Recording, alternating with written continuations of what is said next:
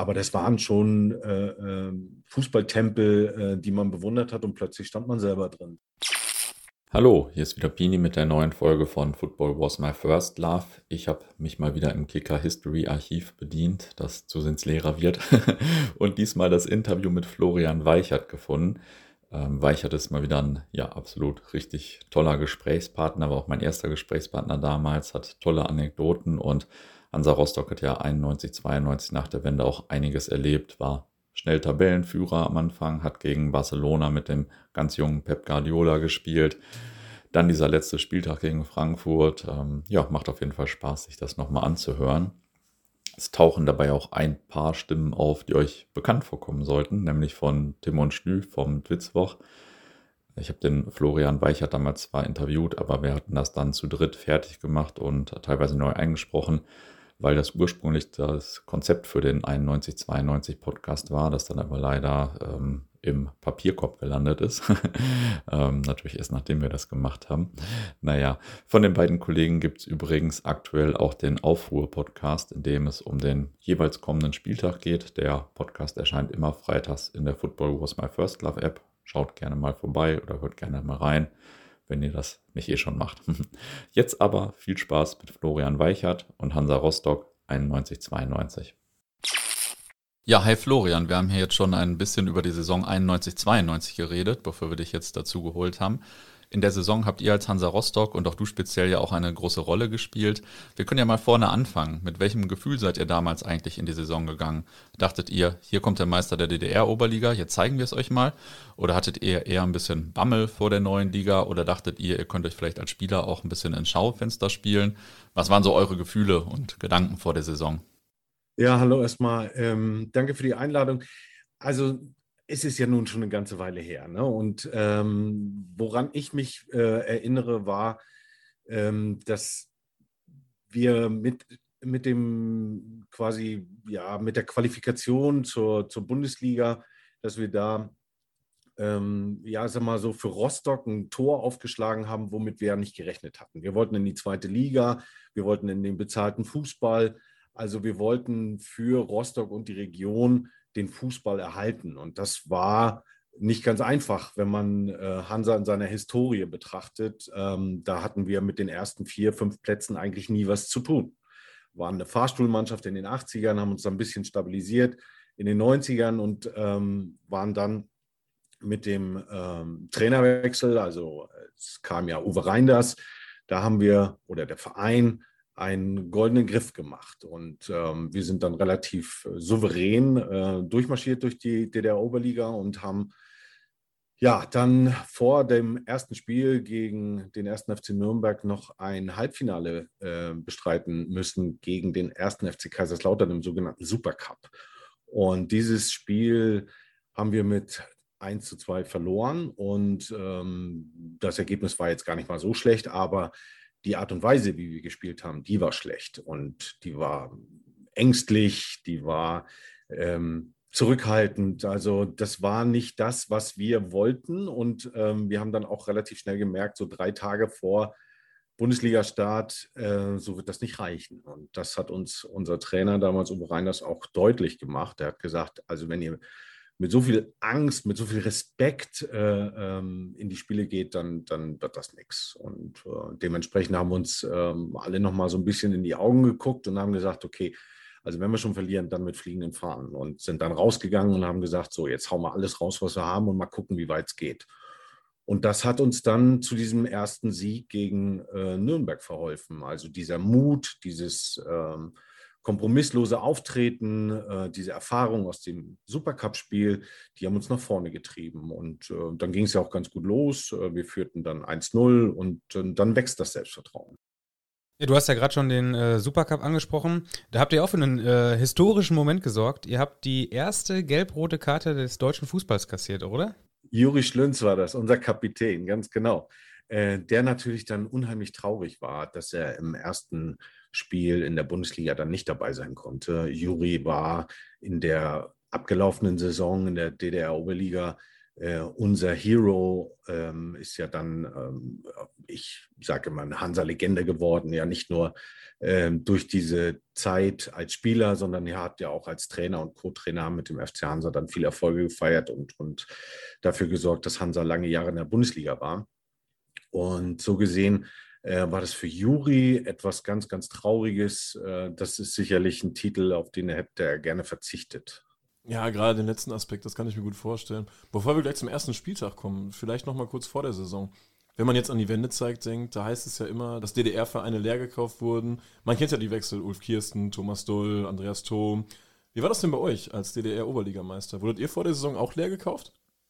Überhaupt nicht. Ähm, auf Rostock hat keiner geguckt. Also wir waren ja, ich weiß gar nicht, wir sind in dem Jahr Sechster geworden ähm, und vor dem entscheidenden Jahr. Ne? Also auf uns hat da keiner geguckt. Wir hatten keine Nationalspieler.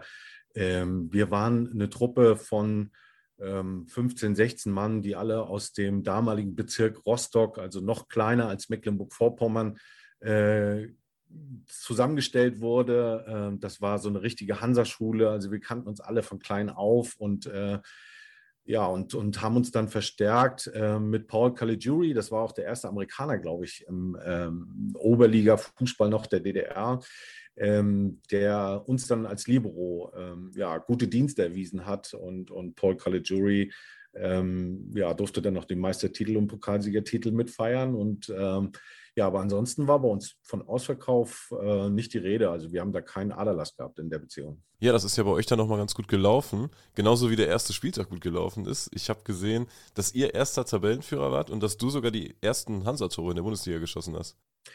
Ja, richtig. Äh, das sind so Dinge, die man wenn du darauf anspielst, äh, am, äh, man, man an dem Tag gar nicht so wahrnimmt. Ne? Man, man, man ist da so voller Adrenalin, freut sich, dass man gewonnen hat, äh, freut sich, dass man ähm, ja diesen, diesen ähm, Prozess in die Bundesliga äh, zu wachsen, dass man den äh, begonnen hat, dass man mit einem 4-0 Selbstvertrauen geholt hat.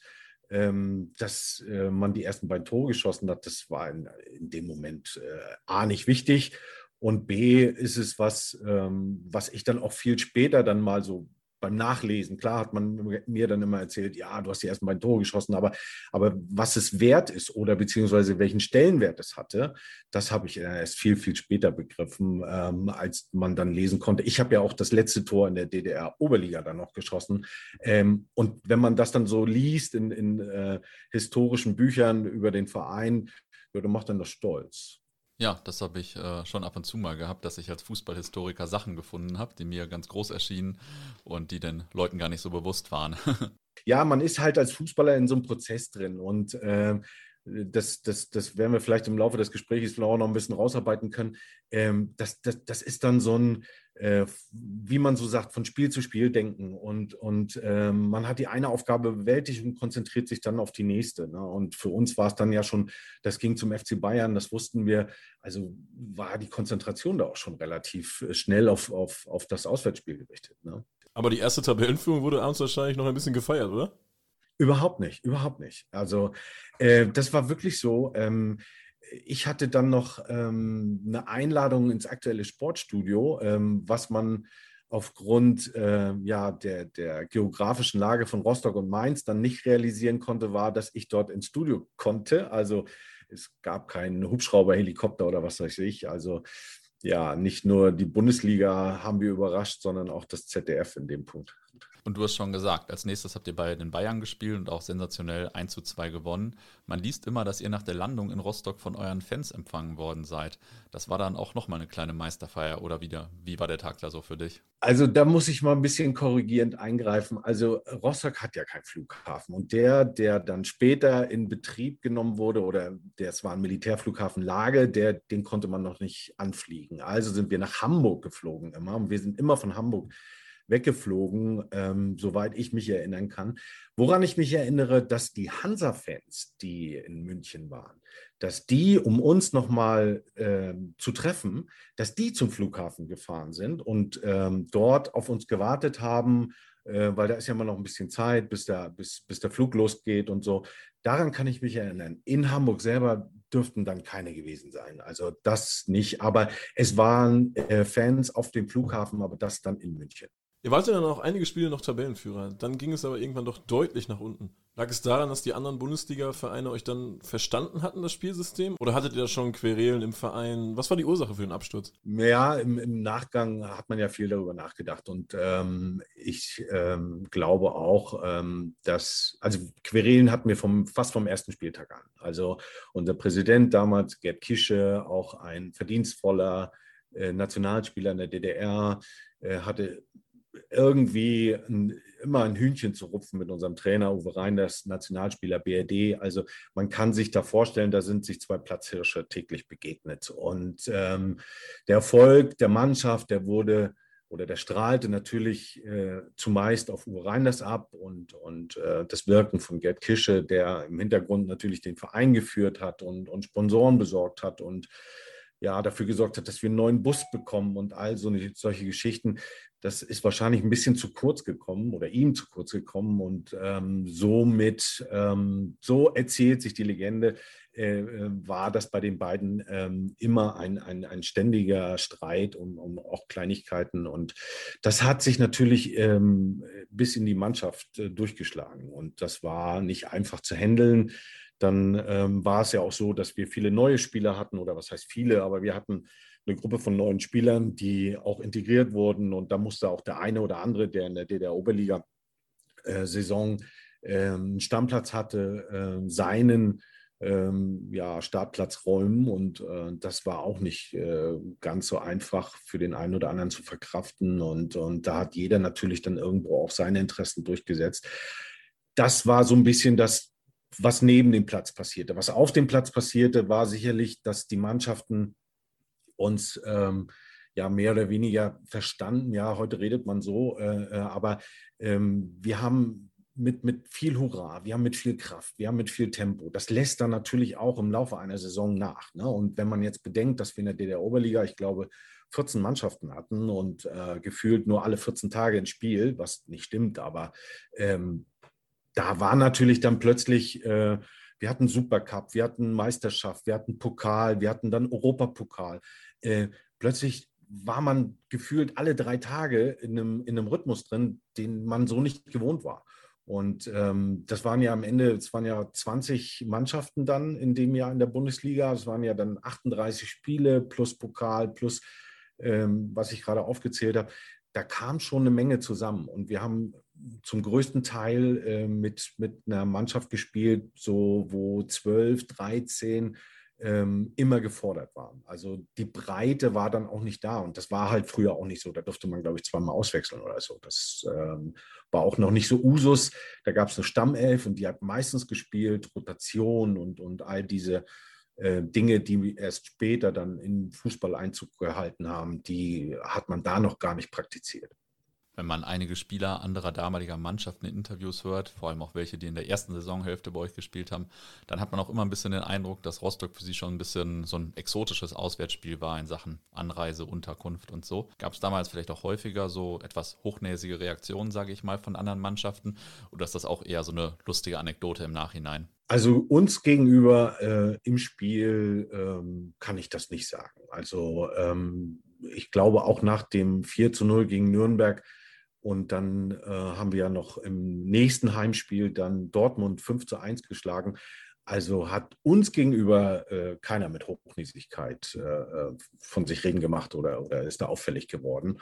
Ähm, dass ähm, man natürlich äh, beim, bei der Fahrt nach Rostock, damals waren die Autobahnen ja auch noch ähm, im, im Zustand der alten DDR, ähm, dass die Hotels natürlich noch nicht den Standard hatten wie im Westen ja, aber es war jetzt auch nicht so, dass das, äh, äh, dass wir hier in Timbuktu, äh, wenn ich das jetzt mal so äh, Anführung und äh, Abführung sagen kann, äh, wir haben jetzt auch nicht hier gelebt wie, wie, also in Lehmhütten. Also das war schon auch ein großer Komfort, den die Spieler dort genießen konnten. Und, und ich persönlich habe das nie so wahrgenommen oder mir gegenüber ist da nie jemand so aufgetreten.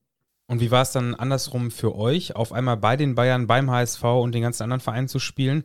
Inwieweit unterschied sich das von euren Spielen und eurem Alltag in der DDR-Oberliga? Was die ähm, Stadien anbetrifft, das war natürlich ähm, was Herausragendes. Ne? Also mhm. man, man ist dann ins Volksparkstadion gefahren, wo ich ähm, in den 80ern auch den HSV mit Kevin Keegan und, und Felix mhm. Magath und, und Cargos und oder Bayern mit, mit Müller, mit Beckenbauer. Und, und das, das, das hat man ja alles als Kind in irgendeiner Weise gesehen, bestaunt und, und, und plötzlich äh, war man selber äh, Teil der Sportschau um 18 Uhr, wo man früher immer nur gedacht hatte, ja, das ist die andere Fußballwelt ne, von Deutschland.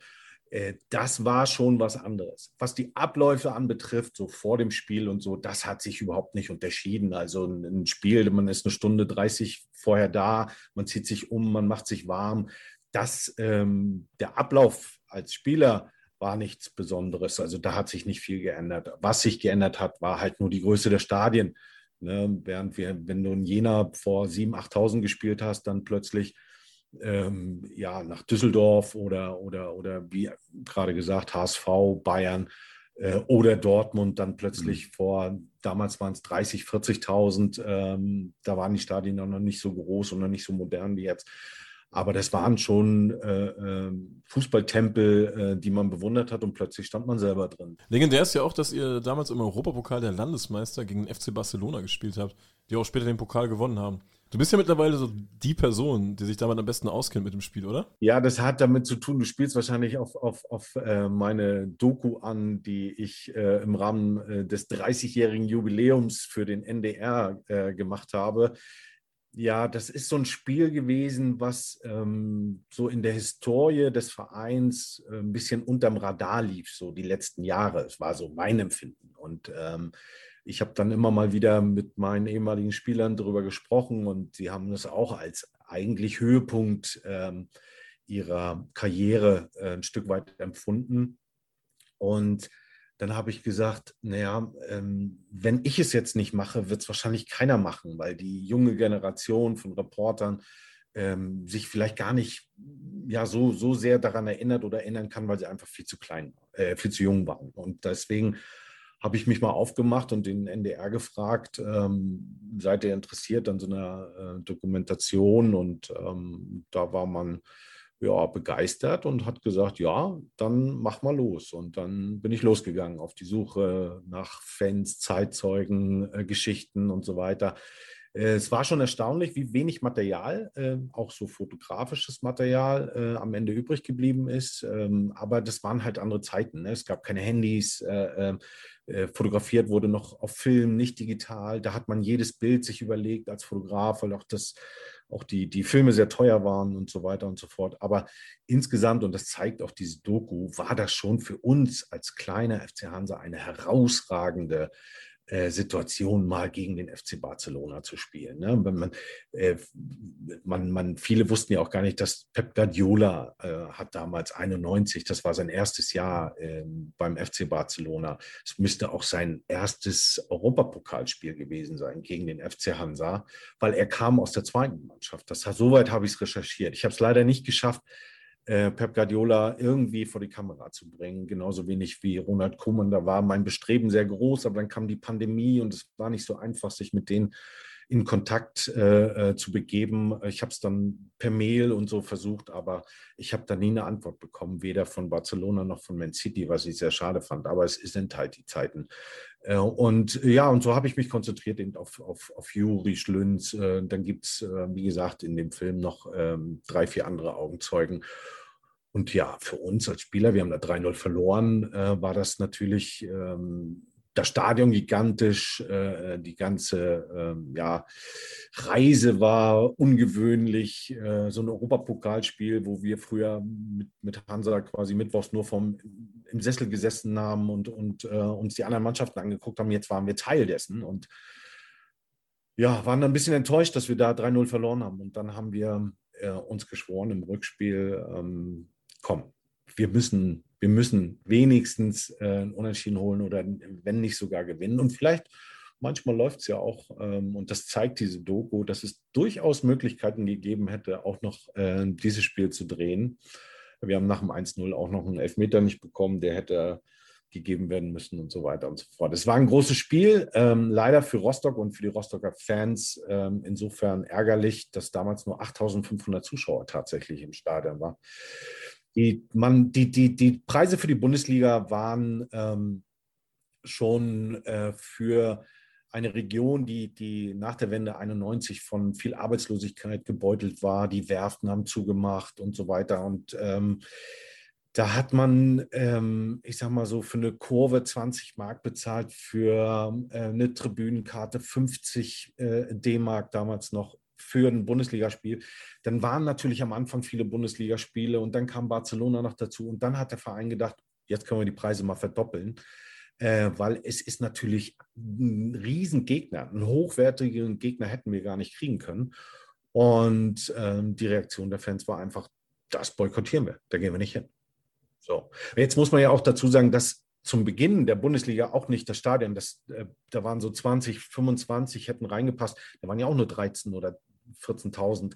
Also das war jetzt nicht so, dass ähm, dass die Euphorie von Anfang an da war. Man war auch da so ein bisschen skeptisch und man hat da auch schon jede Mark äh, umgedreht und überlegt, ähm, gehe ich da hin oder gehe ich da nicht hin. Ne? das ist natürlich traurig im Nachhinein, wenn man sich heute vorstellt, im, im, im, im vergleichbaren Wettbewerb wäre das die Champions League äh, äh und man würde gegen Barcelona spielen, man würde das Stadion in Rostock, glaube ich, zehnmal ausverkaufen können. Also verrückt. Ne?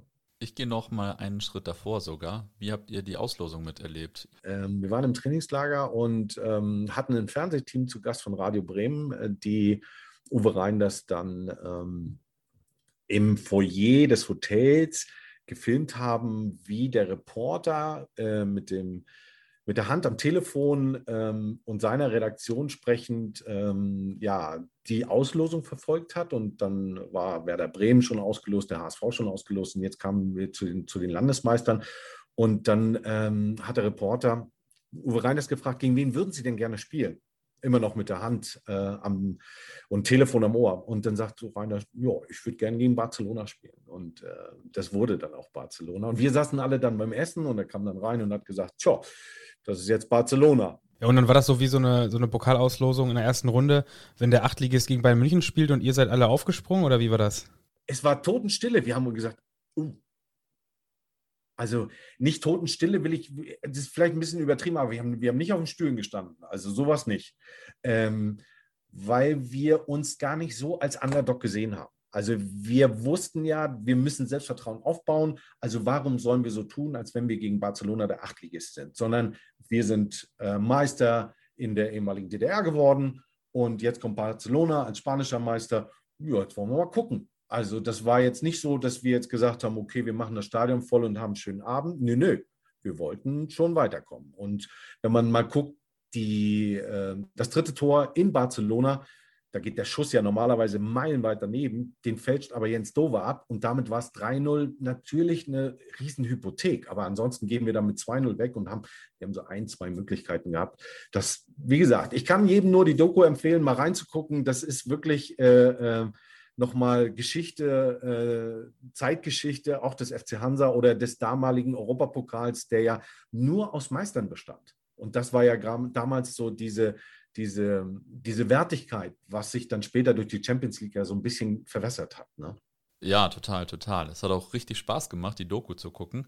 Aber jetzt muss ich dich natürlich auch nochmal auf den letzten Spieltag ansprechen. Es war ja richtig eng damals. Ich glaube, jeder, der den Spieltag damals verfolgt hat, erinnert sich noch daran und weiß, wo er da war. Ihr habt Eintracht Frankfurt die Meisterschaft versaut, seid aber auch noch abgestiegen. Das war ja damals bestimmt auch ein sehr emotionaler Tag mit viel hin und her, oder? Absolut. Also für uns war die Situation ja so, dass wir nur mit einem Sieg ähm, die Klasse halten könnten, wenn die anderen Mannschaften für uns spielen. Und ich glaube, da waren noch äh, vier Teams, Wattenscheid, Stuttgarter Kickers, Duisburg, ich glaube, Düsseldorf war abgeschlagen und wir. Ähm, und ähm, der Sieg aber hat nicht gereicht, ich glaube, weil die anderen dann nicht so gespielt haben, wie wir es hätten gebrauchen können. Ähm, und somit war für uns klar, wir mussten gewinnen, um in der Liga zu bleiben. Ähm, die Ausgangssituation ist eindeutig. Und wir hatten natürlich gehofft, dass die anderen so spielen. Ähm, da war Ähm, das war gar nicht mal so unwahrscheinlich. So, und jetzt kam Frankfurt rein und die hatten ähm, uns dann erzählt, Mensch, die kommen hier mit dem Bus an, unten alles voller Champagner. Also die sind im Grunde genommen nur noch, nur noch angereist, um, um hier alles unter Dach und Fach zu bringen. Und das, das hat natürlich dann bei uns nochmal für Motivation gesucht. Und haben gesagt, die feiern hier bei uns im Stadion in Rostock nicht die Meisterschaft. Die wird woanders gefeiert. Das war klar. Ja, und dann lief das Spiel. Frankfurt war natürlich äh, äh dominant, die waren besser und aber vergaben dann äh, äh, ein, zwei Chancen. Und ähm, ja, und dann haben wir geführt, dann kam der Ausgleich und ähm, Frankfurt brauchte aber noch äh, den Sieg, wir aber auch und wir standen hinten drin. Dann wurde noch ein Elfmeter nicht gegeben, den hätte Frankfurt kriegen müssen. Äh, das äh, muss man der Fairness halber äh, dazu sagen, aber so ist das halt im Fußball. Ne? Und es gab damals noch keinen Videoschiedsrichter. Und ähm, dann hätte es nämlich auch gegen Barcelona wahrscheinlich einen Elfmeter gegeben. Aber damals war es halt so. Und ähm, als Frankfurt dann alles nach vorn warf, ähm, haben wir dann nochmal einen Konter äh, machen können und über Stefan Böger abschließen können zum 2 zu 1 Sieg. Für Frankfurt war damit die Meisterschaft futsch und wir haben geglaubt, wir sind in der Bundesliga. Und dann plötzlich, Abpfiff, kommen unsere Betreuer und sagen, nee, es hat nicht gereicht. Was? Es hat nicht gereicht? Das kann doch nicht wahr sein. Also da, da, da sind wir von der, von, von der riesen Euphorie, Sieg, Frankfurt feiert hier nicht die Meisterschaft. Wir bleiben vielleicht in der Bundesliga. Also wir hatten ja alle Voraussetzungen dafür geschaffen und dann kommt ja, dann sickerte so langsam durch, auch die Reporter, die dann kamen, ja, wie ist das jetzt, wenn man gewonnen hat und dann trotzdem abgestiegen, wie, wir sind abgestiegen und so. Ne? Das war dann, ja, das war schon schlimm. Wie hast du die gesamte Saison denn überhaupt in Erinnerung? Ist sie eher negativ, weil ihr am Ende abgestiegen seid, oder insgesamt doch als, als Erfahrung und mit Höhepunkten in Erinnerung geblieben? Ja, ich würde schon sagen, ähm, mich schmerzt es immer noch. Ich habe ja, wie gesagt, mich jetzt auch im, im Zuge dieser Doku mit Michael Spieß und äh, mit Juri Schlünz auch nochmal intensiver dann nicht nur über Barcelona, sondern auch abseits der Kamera auch nochmal über die Saison unterhalten. Und äh, wir waren vom Kader her so gut besetzt, wir hätten eigentlich nicht absteigen müssen. Am Ende hat uns ein Punkt und zwei Tore haben uns gefehlt. Also irgendwo mal ein Unentschieden. Ich erinnere mich, dass Kaiserslautern in der letzten Minute bei uns in, in Rostock äh, gewonnen hat durch ein Tor. Ich erinnere mich, dass der KSC auch in der letzten Minute, also dann haben wir auch im, im, im, im, vorletzten Spiel beim HSV auch so ein Abseitstor gekriegt. Also das, das waren alles so Punkte, ähm, da am Ende hatten wir auch nicht das Fortune so für uns. Ne? Und ähm, ich fand nur schade, dass ähm, in dem Jahr, weil es war ja für die Ostvereine, Dynamo hat, Dresden hat es ja äh, Gott sei Dank geschafft in, in dem Jahr, ähm, es war nicht einfach äh, zu überleben, wenn ich das mal so sagen kann, in der Bundesliga, weil ja auch gleich vier abgestiegen sind. Man wollte ja, man wollte ja ganz schnell wieder zu, äh, zu den 18 Teams wieder zurückkehren. Und dadurch sind vier abgestiegen, zwei aufgestiegen. Das war natürlich hart. Und äh, ich hätte mir da gewünscht, vielleicht vom DFB ein bisschen mehr Fingerspitzengefühl, dass man gesagt hätte, okay, wir lassen das noch ähm, ein, zwei Jahre mit den 20 Mannschaften und, und ich glaube, das hätte der Bundesliga auch gut getan. Also ob nur 18 oder 20 in England, also äh, wenn man das heute vergleicht, sind zwei Spiele mehr ähm, Einnahmen für jeden Verein und so weiter und so fort. Also ich weiß nicht, warum die Bundesliga dann mal auf 18 so beharrt hat. Also, aber wie gesagt, das blieb dann so ein bisschen ähm, negativ in Erinnerung ähm, und wir hätten das alles vermeiden können, ähm, sowohl auf dem Platz als auch, auf, als auch neben dem Platz, indem man sich diese ganzen Querelen geschenkt hätte. Gibt es für dich denn auch so abseits von Hansa Rostock einen Spieler der Saison oder die Spieler der Saison? In dieser Saison 91, 92 ähm, ähm, fand ich am Ende meinen ehemaligen Mitspieler, den ich, ähm, wir sind beide gleich alt, haben zusammen in der Juniorenauswahl von äh, U14 bis U18 zusammengespielt. Äh, das war Matthias Sammer, äh, der ähm, ja auch ähm, nach, nach Stuttgart gegangen ist äh, und, und dann Meister zu werden ähm, in, in für ihn ja auch ein, einem, einem verrückten Spiel, äh, rote Karte, glaube ich, in, in, in Leverkusen und er, er, war schon fast der Buhmann und am Ende werden sie Meister, die, die Stuttgarter.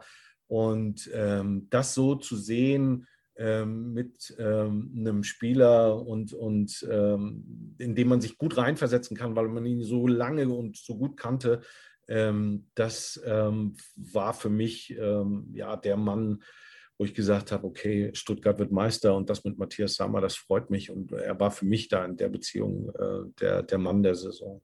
Zum Abschluss müssen meine Gäste in meinem Podcast immer noch eine interessante oder amüsante Anekdote erzählen. Vielleicht hast du ja auch eine aus der Saison 91, 92 für uns parat.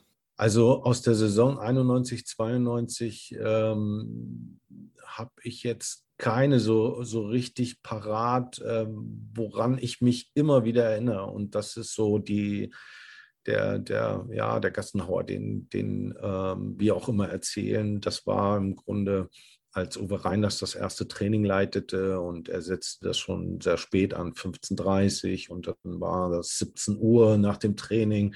Dann sagte er zu uns, so, jetzt gehen alle nochmal in die Sauna, lassen sich schön massieren und dann äh, könnt, ihr, könnt ihr nach Hause fahren. Und dann meldete sich Juri Schlünz und sagte, äh, Trainer, ich muss meine Kinder abholen vom Kindergarten. Die macht um 18 Uhr zu. Und äh, da hat er gesagt, wie deine Kinder, was macht deine Frau? Ja, die arbeitet, die arbeitet bis 20 Uhr. Ah, sagt deiner Frau, ähm, dass sie äh, ab morgen nicht mehr arbeiten braucht, jetzt verdient ihr das Geld. Und das zeigt so ein bisschen ähm, ja, die, die, die, die, die Gedankenwelt eines Trainers, der aus, äh, aus den alten Bundesländern kam und dann in die neuen Bundesländer gekommen ist und ähm, dann auch noch meinte, also wer ähnliche Probleme hat, der ruft mich einfach an. Und dann kam die nächste Hiobsbotschaft für Uwe Reiners, dass wir alle gesagt haben, wir haben gar kein Telefon. Wir haben alle gar kein Telefon. Wie sollen wir sie anrufen? Und da ist ihm dann so ein bisschen klar geworden, äh, ähm, welche Verhältnisse da in, in, im ehemaligen Osten und in der DDR eigentlich äh, herrschten und womit er dann äh, klarkommen muss. Aber er hat das relativ schnell adaptiert und ähm, das war für uns ein Glücksfall, dass er das so ähm, positiv genommen hat und dass er mit uns diesen, diesen tollen Weg gegangen ist bis in die Bundesliga. Leider, leider, leider hat es ja äh, für Rhein nicht bis zum Ende der Saison gereicht. Und ähm, wir sind dann äh, ja, abgestiegen. Es, es, äh, es war insgesamt äh, sehr lehrreich, aber äh, doch sehr bitter. Ja, das war eine Anekdote und eine andere Anekdote, die jetzt aus dem Jahr 91 und auch mit dem letzten Spieltag zu tun hat, ähm, die ist vielleicht auch ganz lustig und erzählenswert. Ähm, Jörg Pilawa, ja allen bekannt als der Quizmaster und Talkmaster der ARD, äh, war damals junger, frischer Reporter bei Radio Schleswig-Holstein. Das war das äh, erste private Radio in Deutschland. Und er damals noch als Student, hat sich ein paar Mark dazu verdient und äh, hat ja dann auch beim Radio angefangen und hat dann auch große Sendungen gehabt. Aber er war für den FC Hansa in dieser Saison zuständig, hat uns auf Auswärtsfahrten begleitet und so weiter und so fort. Wir hatten uns angefreundet und ähm, ich wurde in dem Spiel, man muss sich das vorstellen, volles Stadion in Rostock. Äh, ähm, ich wurde ausgewechselt noch ähm, beim Stand von 2-1. Tut für die Geschichte keine, äh, äh, ist nicht wichtig, wie es stand, sondern ich wurde ausgewechselt. Das war wichtig. Und ich bin dann in den Kabinengang gegangen und sah plötzlich Jörg Pilawa relativ bedröppelt, noch während des Spiels in den Katakomben. Und ich fragte mich, was er da macht. Und, und als ich ihn ähm, ja, diese Frage stellte, sagte er zu mir, ich bin jetzt hier und was mir fehlt, ist eine Kassette zum Aufnehmen von O-Tönen. Jetzt stelle man sich vor, äh, ähm, er ist da extra hingeschickt worden und sagt, ich konnte ja auch keine mehr kaufen, die Läden haben ja alle zu und ich bin knapp gekommen und so weiter und so fort. Nee, jedenfalls, was habe ich gemacht? Ähm, einem guten alten Freund geholfen. Ich bin, ähm, glaube ich, im Handtuch, während das Stadion voll war, äh, raus äh, aus dem Stadion auf, in mein Auto auf dem Parkplatz. Ähm, das war nicht weit, das waren vielleicht 50 Meter oder so. Und während da drin äh, es um Meisterschaft und, und, und Auf- und Abstieg ging, habe ich eine Kassette aus dem Auto geholt, so eine, keine Ahnung, eine, eine Kassette von meinem Sohn, irgendwie Benjamin Blümchen oder irgendwas. Und, und, und habe hab ihm die gegeben, damit er wenigstens in der Lage war, nach dem Spiel O-Töne aufzunehmen. Äh, Und, und, und äh, ich hatte die Geschichte vergessen. Wir haben uns jetzt vor, vor ein paar Jahren mal wieder getroffen, da hat er sie mir mal wieder erzählt. Ich hatte die schon völlig vergessen und äh, gesagt, da hast du mir wirklich den Allerwertesten gerettet. Äh, und das war so eine Geschichte, ja, die hat wirklich mit der Saison 91 und mit dem letzten Spieltag zu tun. Und, und äh, Pilawa konnte seine, seine Aufnahmen oder seine O-Töne machen. Und, und ja, ja, ich weiß gar nicht, ob er sie mir jemals zurückgegeben hat. Das, beziehungsweise ein Äquivalent. Aber naja, vielleicht hört es ja.